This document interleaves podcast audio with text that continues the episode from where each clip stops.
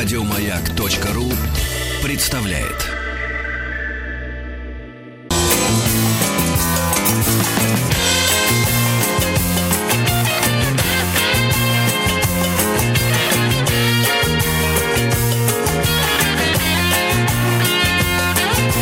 Вахтанг Махарадзе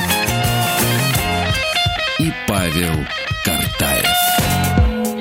Добрый день. Сегодня мы поговорим о том, что произошло в июле 1946 года э, на Маршаловых островах, атолл Битини, когда американцы начали э, операцию «Перекресток» или «Кроссроудс». Поговорим об атомных испытаниях на атолле Битини. У нас на связи доцент кафедры радиохимии МГУ имени Ломоносова, кандидат химических наук Владимир Геннадьевич Петров. Владимир Геннадьевич, здравствуйте. Приветствую Добрый вас. день. Добрый день. Давайте поговорим, почему и что произошло в 1946 году на э, Маршалловых островах, на атолле Бикини, и какие последствия это имело, собственно, для человечества впоследствии. Ну да, последствия эти на самом деле до сих пор отзываются на человечестве, но давайте по порядку с истории. А, дело в том, что а, в 1946 году в июле были запланированы, по сути, вторые после первого взрыва атомной бомбы, после первого испытания, вернее, атомной бомбы, а, испытания других атомных бомб, похожих на те, которые были сброшены на Нагасаки. Почему я говорю, что это вторые испытания? Потому что первое было Тринити, затем было уже не испытание, а конкретно применение атомных бомб в Японии. И после этого, спустя чуть меньше года, а американские военные решают, что нужно проверить, а насколько устойчив а, военно-морской флот к действию вот этого нового вида вооружения. Потому что тогда, когда увидели разрушающую силу этого нового оружия, ядерного оружия, то возникли некоторые сомнения, что а нужен ли вообще военно-морской флот, а выдержит ли он э, попадание такого оружия от, например, другой страны какой-то, да. А, и, собственно, основная цель э, всех этих испытаний, вот этого июля 46 года на атолле Бикини, продемонстрировать э, преимущество э, военно-морского флота перед атомной бомбой. Ну, как тогда думали, преимущество. Было много возражений к э, постановке эксперимента, много дискуссий. Ну, например, надо ли э, заправлять э, полные баки, как это было бы в реальном военном действии, э, нужно ли размещать полный арсенал боевой на кораблях и так далее. А, были на этот счет возражения, что э, ведь если когда будем проводить испытания, там же не будет людей, которые могли бы потушить пожар, возникший на корабле, ну и так далее. То есть вот э, такие э, разные споры вокруг планирования. А автоматических систем пожар, пожар-тушения еще тогда не было, да, Владимир? Тогда еще не было, да, 46-й год, тогда все это только-только э, развивалось, несмотря на всю мощь, на самом деле, военного флота. Ну вот, и э, был, было постановочных э, два взрыва, э, на которые были приглашены пресса, представители разных стран, в том числе Советского Союза. Было три представителя Советского Союза на, этом испыта... на этих испытаниях. На самом деле планировалось провести три э, взрыва, но э, третий взрыв пришлось отменить, потому что результаты второго уже взрыва были настолько ну, скажем так, плохие, настолько все было э, заражено, а, вот это и э, атолл весь, и корабли, которые невозможно было отмыть, что третьего испытания не провели. Итак, значит, э, июль 46 года, атолл Бикини, э, место выбрано не случайно, далеко от крупнонаселенных территорий, а, спокойное море, ну, вернее, океан, даже не море, погода более-менее стабильная и так далее. То есть идеальное место для проведения вот таких а, испытаний ядерных. А, при этом, правда, пришлось э, американцам выселить э, народ, который проживал на атолле Бикини, бикинийцев, на другой атолл. Их было порядка 167 человек, но это немножко другая, ну, она относящаяся к этой истории. А это юрисдикция США вообще, Маршалловые острова? Как они пришли, сказали, да, вы здесь больше не живете? Да, это была юрисдикция США, да. Сейчас они независимы, но на этот счет есть очень много как бы, вопросов, э, как они эту независимость получили и счастливы ли они сейчас э, от э, этой независимости. А, значит, сама суть испытания, еще раз, это проверить устойчивость военно-морского флота, то есть бомбы скидывали, первое испытание Able, а, значит, по алфавиту просто ABC, да, идет вот первое Able, а, испытание было воздушное, то есть на флот кораблей, порядка там 90 кораблей. Сверху сбрасывалась бомба, э, такая же, как бомба «Толстяк», 23 э, килотонны, заряд плутониевый из плутония-239. Э, но, к сожалению, из-за неисправности при сбросе бомбу это отнесло примерно на 600 метров от цели, и э, повреждения были не столь впечатляющие, и сам взрыв был не столь впечатляющий для внешних наблюдателей, что часть э, журналистов даже после этого разъехалась. Они были разочарованы, сказали, что ну что вы нам показываете, это какая-то не та бомба. Э, мы же видели фотографии там, Хиросимы, когда целого города не стало, а здесь какой-то такой взрыв, который даже почти и не заметили. Скажите, вот. пожалуйста, Владимир Геннадьевич, а каким образом сбрасывалась эта бомба? Ведь самолет еще должен был тоже успеть улететь. Ее как, на парашюте сбрасывали? Каким да, образом да, это да, происходило? Бомба была на парашюте, да, все верно. То есть она а медленно... А поэтому ее и отнесло, да? То есть... Да, медленно падала до высоты 150 метров. А, и вот на высоте 150 метров был э, ну, детонатор, взрыв. Э, несколько кораблей потонуло, 5 кораблей потонуло. Но это все равно не то, что ожидали. А, Слушайте, а, а, а, а почему а? корабли-то им не жалко было? Вы говорите, 90 боевых кораблей туда пригнали да, да, для да. того, чтобы Это их были... уничтожить. Каждый миллион и стоил. Э, одно из возражений э, к проведению экспериментов, э, что ну, огромная стоимость кораблей, 450 миллионов оценивалась, но адмирал, который провод... руководил этими исслед... экспериментами, заявил, что это не 450 миллионов долларов, а это, значит, корабли эти идут идут по цене лома по центу за килограмм. То есть там оценивалось 10 долларов за тонну э, металла. Вот. И, значит, все это оценивается не в 450 миллионов долларов, а там порядка 4, по-моему, миллионов ну, вот такие вот подсчеты. Это было, были старые корабли, действительно, то есть не современный э, флот. То есть, опять же, в этом тоже э, кроется такая, э, как бы, загвоздка, а насколько устойчивы старые корабли, да, по сравнению с новыми кораблями. Э, но, тем не менее, вот эти эксперименты, они э, дали понимание следующее, что э, корабли сами по себе довольно устойчивы к взрыву. Э, атомной бомбы. То есть они э, практически не тонут. То есть вот из 90 там затонуло 5, а вот при следующем взрыве э, подводном, который нормально прошел, на глубине 30 метров была взорвана такая же бомба, тогда затонуло 9 кораблей. Mm. Ну, то, то есть практически равно... два раза эффективнее. Ну да, но только там промахнулись, а здесь не промахнулись. И все равно затонуло не так много кораблей, как э, можно было бы ожидать. А ну, есть какие-то он... особенности надводного взрыва и подводного? Да, да, очень большие различия на самом деле. Э, когда вот этот был первый подводный взрыв атомной бомбы, и наблюдались э, такие явления, которые не наблюдались ранее э, при над, наземных взрывах, что пришлось даже вот вводить там новые определения, новых явлений, которые наблюдались. Наблюдалась, например, волна, отраженная от кораблей. Э, ну, в общем, там интересные эффекты, на самом деле. Если видео вот этих взрывов посмотреть, то там видно прям, как э, идет э, взрыв, ударная волна вот этой как водной глади, вот этого пара расширяющегося, она идет к кораблю и от корабля обратно, прям ее видно. Это очень интересно наблюдать. И вот ученые это ну, тогда впервые наблюдали.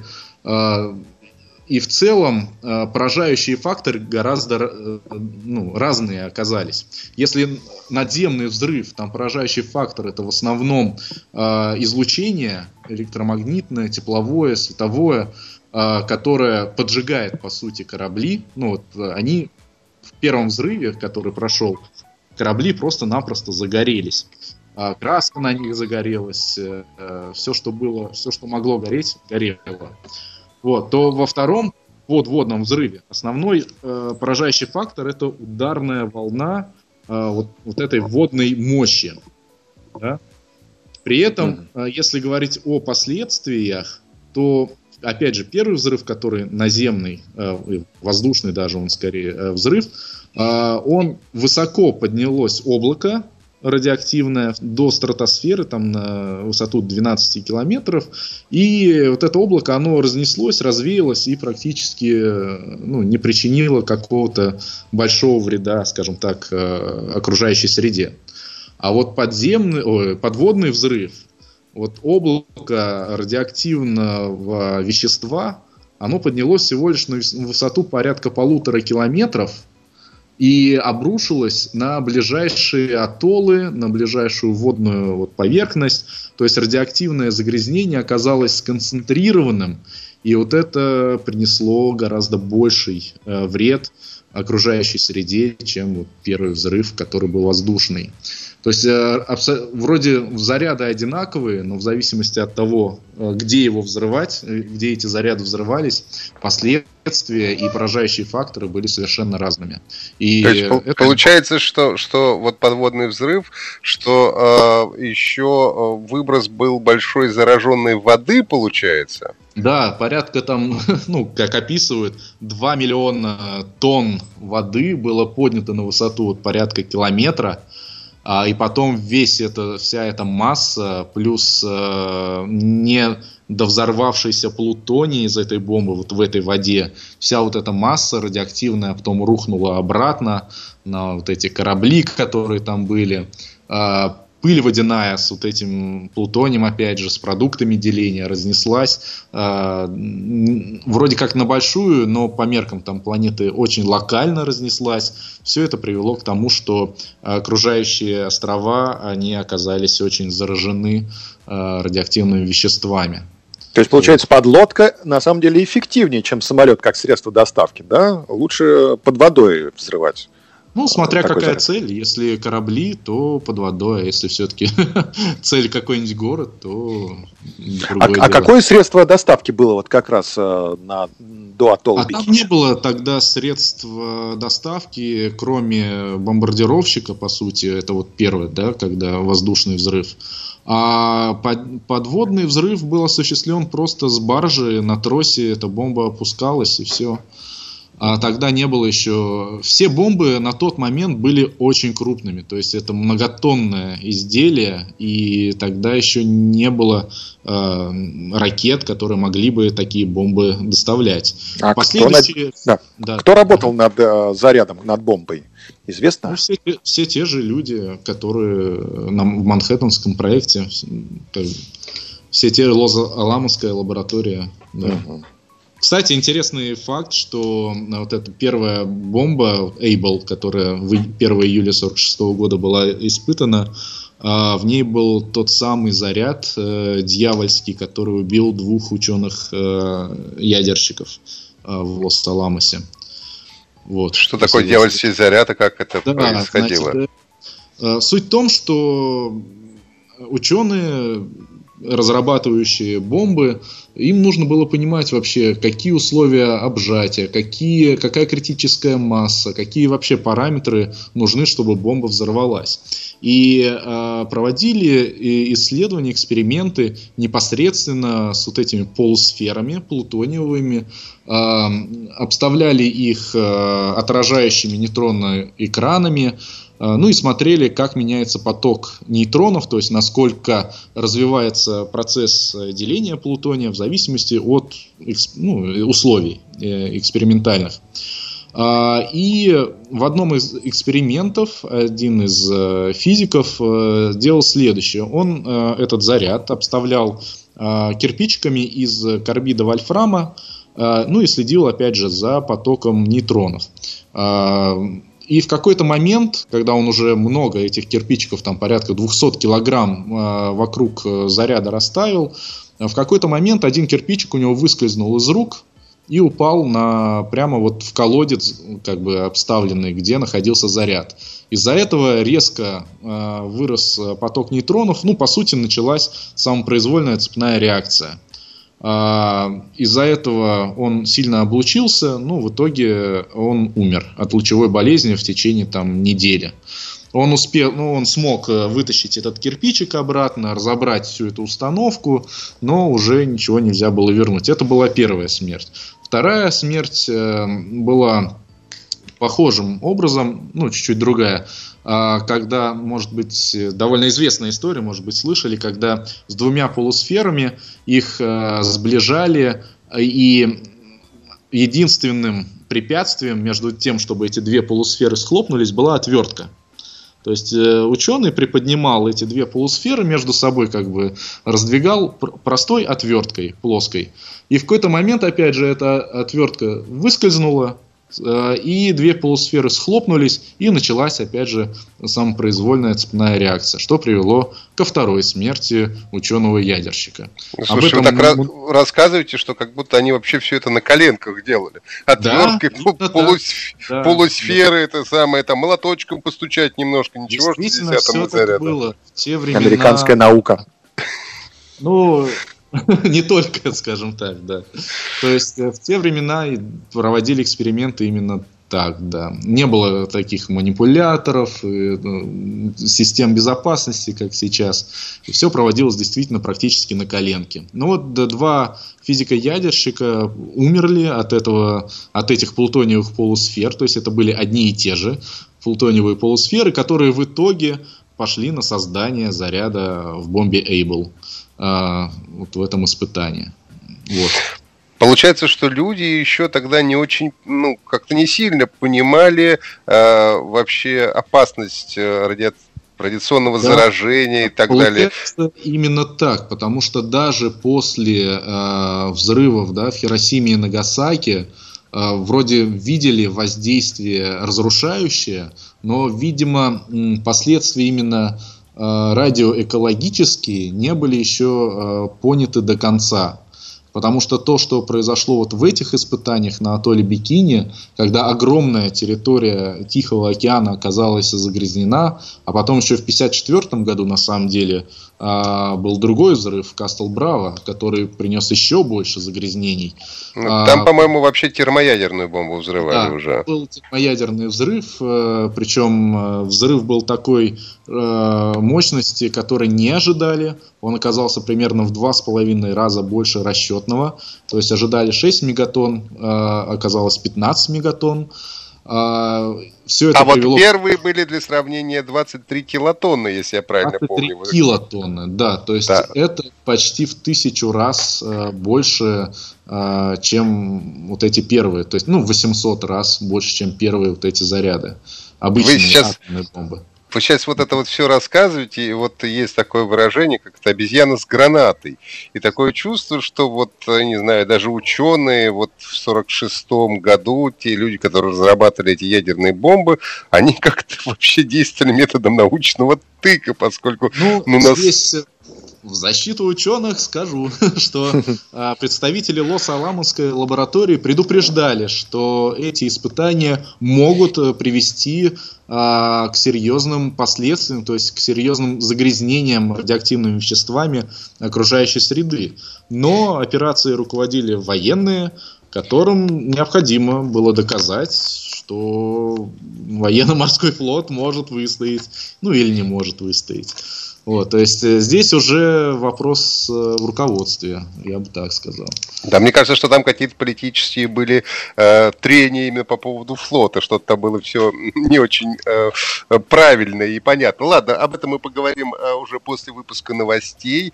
Э, на Маяке напомню, что сегодня тема нашего обсуждения это ядерные испытания на атолле Битине в 1946 э, году в июле, ну и позже доберемся до 1954 года. Э, значит, что происходило и какие последствия были, и какие последствия мы испытываем до сих пор.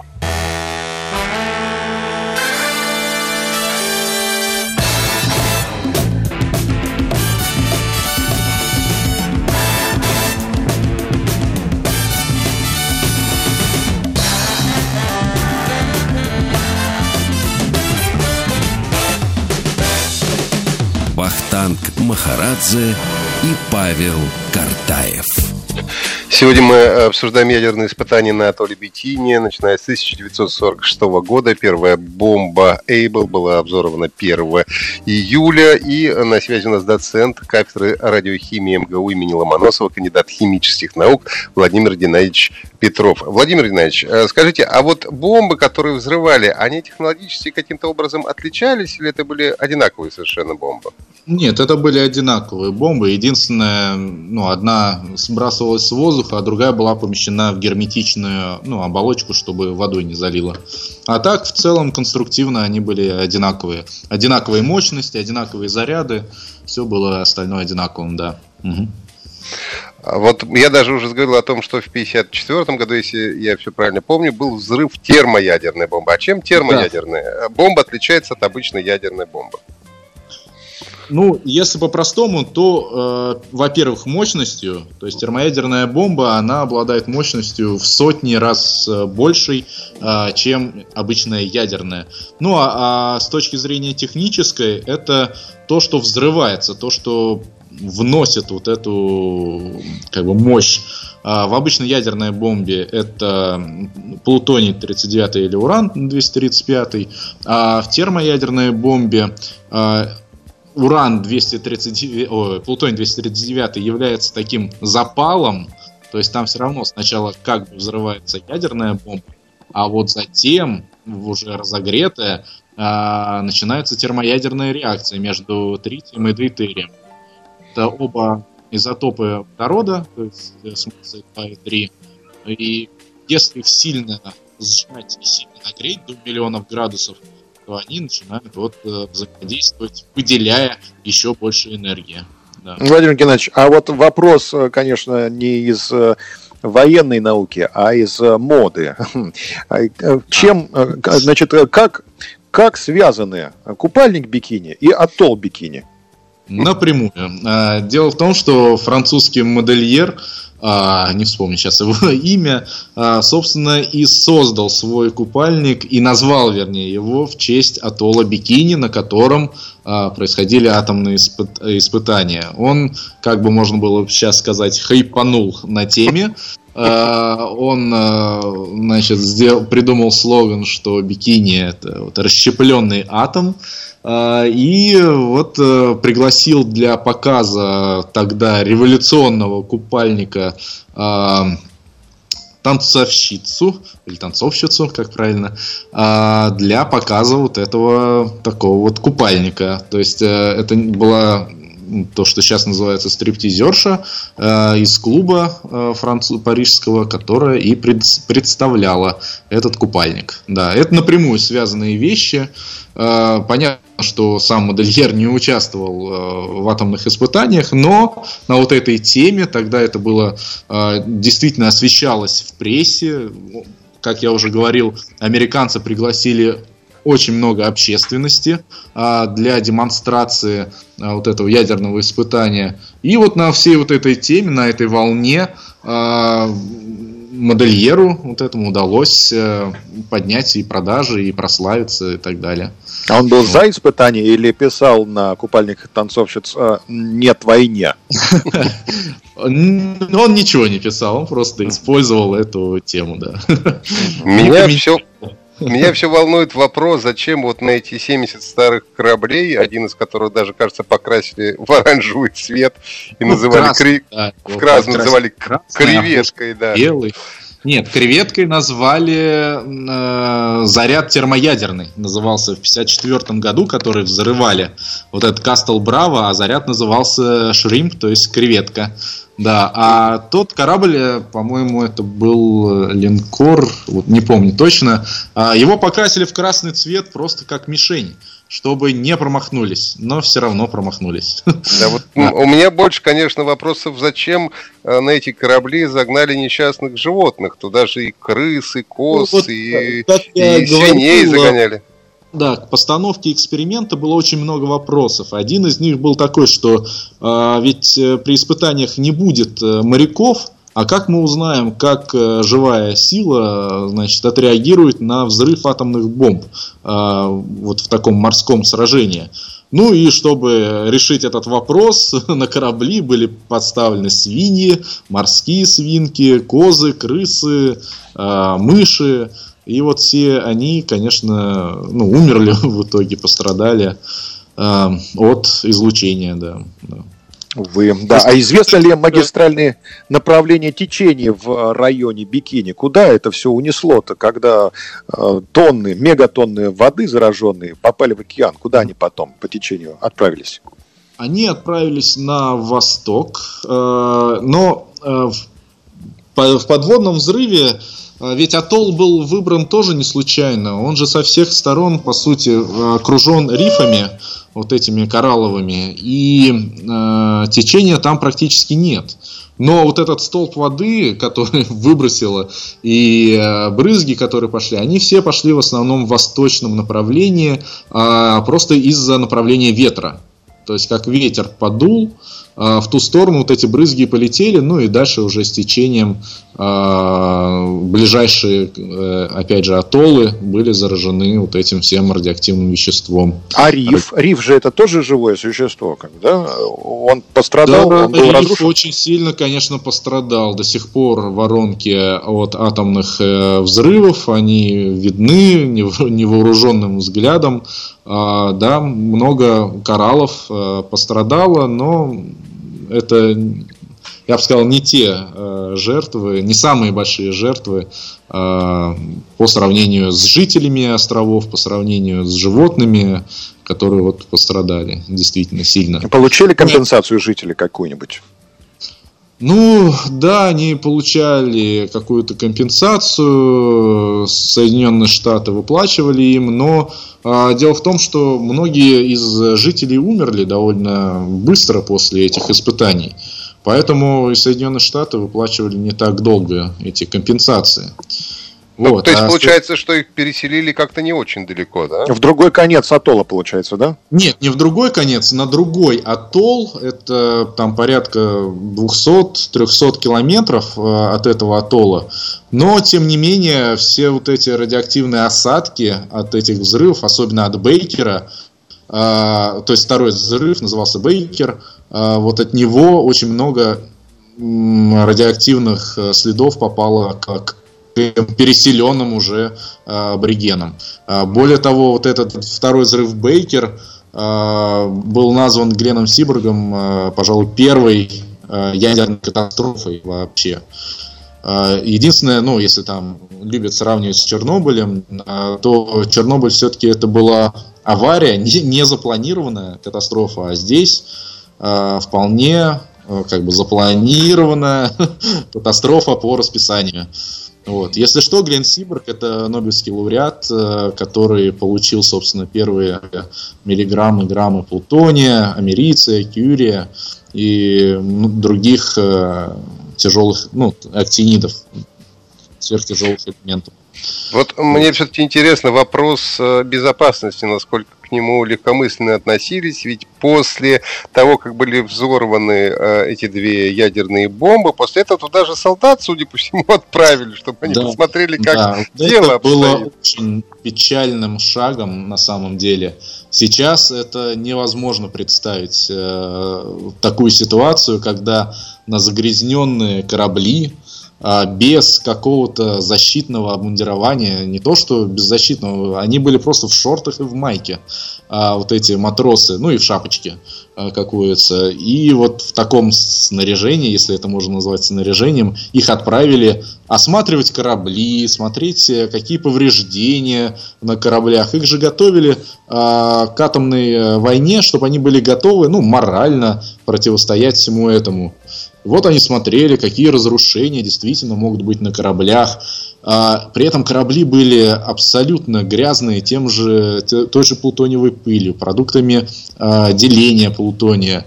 Это было ужасно. Многие из них а, страдали потом лучевой болезнью и последствиями лучевой болезни.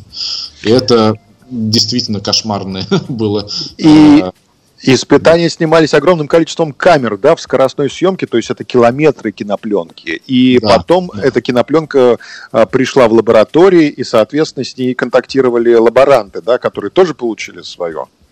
Ну, пленка чем здесь не так опасна, потому что она все-таки в кожухе находится, и на нее не так много пыли э, могло бы попасть. Э, лаборанты, если пострадали, то скорее от э, каких-то проб э, той же воды или э, кораллов, которые потом исследовали.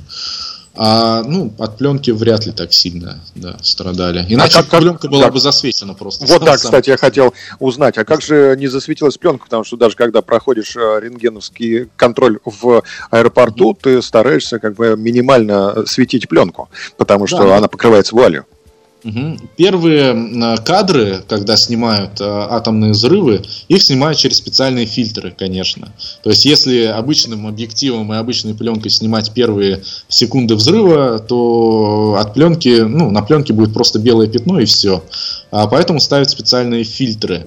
А затем уже, когда взрыв произошел, то есть после нескольких секунд, ну, может быть минут, а, уже э, нету вот этого сильного э, гамма-рентгеновского излучения, настолько мощного, э, чтобы засветить пленку на расстоянии. Ведь все эти камеры, они установлены были на довольно большом расстоянии, там несколько километров, э, поэтому, ну, самолеты летали, да, то есть самолетов снимали, это все на расстоянии там сотен метров. На таком расстоянии уже пленка после нескольких минут э, после взрыва уже не засвечивалось. Да. Мы сейчас сделаем небольшой перерыв и вернемся к освобождению ядерных испытаний на атолле Бикини в 46-м и последующих годах.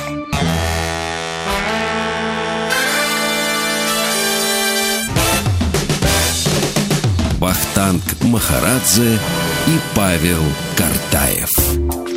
Ядерные испытания на атолле Бикини. Сегодня об этом говорим с доцентом кафедры радиохимии МГУ имени Ломоносова, кандидатом химических наук Владимиром Геннадьевичем Петровым. Владимир Геннадьевич, ну вот э, мы говорили о том, что 1 июля была, значит, в воздухе первая э, бомба взорвалась, это Эйбл, и вторая, Бейкер, ее взорвали под водой. А третью уже после Бейкера, которая, кажется, Чарли должна была называться, да, ее... Чарли ее отменили, потому что э, результаты были очень плачевные после испытания второй бомбы. Но, тем не менее, на протяжении многих лет э, взорвали около еще 23 бомб, по-моему, на атолле Бикини. Почему продолжились эти испытания? Ну, э, суммарно на вот этих атоллах взорвали около 67, по-моему, зарядов. Да, 27 из которых на Бикини. А, дело в том, что, опять же, очень удобное было место для проведения испытаний, особенно а, подводных, наводных. И поэтому там и продолжали. Это было удаленное место, никого не трогало до поры до времени. А, ну, например, если а, испытание, вот эти, эксперимент перекресток, операция перекресток была широко растиражирована в прессе, да, туда приглашали смотреть различных участников, то вот испытания 1954 года, термоядерные взрывы, они должны были быть секретными. Но, как я уже сказал, взрыв был такой мощности, э, то есть намного превышавший э, расчетное значение, что скрыть его не удалось. Очень скоро всем стало понятно, что э, американцы взорвали термоядерную бомбу. А, вот. а Советский Союз э, услышал этот взрыв, да? То есть наша аппаратура зафиксировала момент взрыва, волну ударную и так далее. А насчет того, как именно зафиксировал Советский Союз, э, затрудняюсь сказать, но могу точно сказать, что были обнаружены радиоактивные осадки на территории Советского Союза Ого. после испытаний. Да, то есть э, на самом деле еще до Чернобыля американские испытания а, заражали планету радиоактивными осадками очень-очень сильно. На самом деле, даже если посмотреть любую э, литературу по а, радиоэкологии, то есть э, по исследованию содержания радионуклидов в окружающей среде, то всегда а, особое внимание уделяется радионуклидам, то есть радиоактивным веществам, которые выпали в результате ядерных взрывов. Э, вот. то, что по-английски называется fallout, да, у нас uh-huh. это глобальные выпадения, то, что так. в, в литературе называется. А какова да. судьба третьей бомбы, вот этой Чарли? Ее потом взорвали ее в другом месте? испытали, да, ее испытали. Была, была операция Вигвам, она была недалеко от побережья уже Соединенных Штатов испытана, и она как раз э, была испытана для э, для того, чтобы посмотреть, как атомный взрыв влияет на подводные лодки. То есть вот эти Эйбл и Бейкер, они, э, значит, воздушный взрыв, потом подводный, но действие такое на корабле, то есть подводный был не очень глубоко, и третий взрыв должен был быть уже глубинный в океане. А, и вот, вот эта операция Вигвам, там, по-моему, глубина была порядка 300 э, или 600 метров. Э, и эту бомбу взрывали. Э, тем не менее, вот волна э, была видна на поверхности э, океана. То есть этот взрывчик, он дошел все-таки. А с подлодками ну, что? А? А с подлодками что случилось? Ну, э, часть, э, понятно, пострадала. Там я не помню точных цифр, не буду э, врать сейчас. Да. Можно, ну, то есть, можно получается, о, об экологии тогда, в принципе, вообще никто не задумывался, да, и никто да. не мог... Вот э, это череда вот испытаний, зарядов, ну, не только в Штатах надо уж говорить, да, и в Советском Союзе, и Франция потом испытывала, и Великобритания, то есть э, страны, как, как только они разрабатывали атомное оружие, они его, конечно, тут же испытывали. И было произведено очень много взрывов, а, тысячи, пожалуй, взрывов разного, э, разной мощности, э, для разных целей. А, в итоге ученые, когда показали, насколько это опасно, все это привело к подписанию договора о запрете испыта ядерных испытаний э, ну, вот на суше, да, в воде, в воздухе, ну и в космическом пространстве. Что сейчас э, можно сказать э, про атолл Бикини, Маршалловые острова? Насколько восстановилась там природа и восстановилась ли она в принципе? Ну, это большая печаль, э, потому что на соседнем атолле было создано хранилище радиоактивных отходов.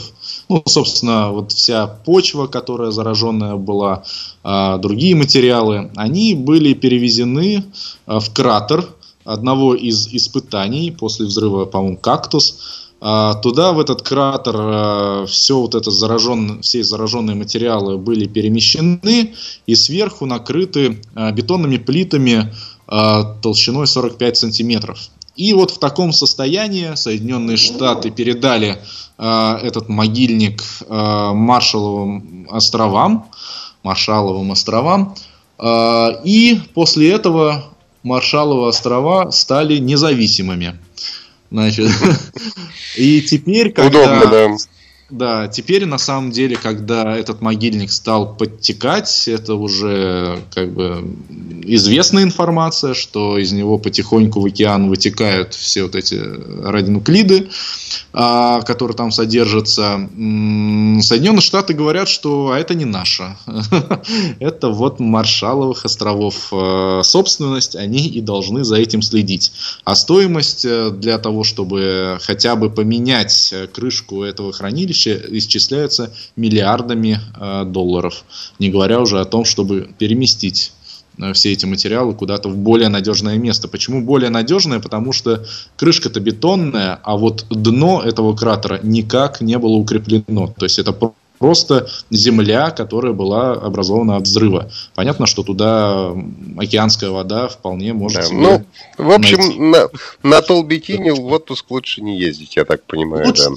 Хотя да. туда периодически приплывают дайверы, да, которые вот эти затопленные корабли э, исследуют, смотрят на них, плавают рядом. Да, но я да, не я, я дайвер, но, но я бы не стал, да. Спасибо большое. Ты многоразовый дайвер просто. Петров был у нас в гостях, говорили об испытании испытаниях Анатолий Беттини. Вам спасибо. А мы прощаемся до 7 часов вечера. Павел Картаев, Вахтанг Махарадзе. Всего доброго, до скорой встречи. Еще больше подкастов на радиомаяк.ру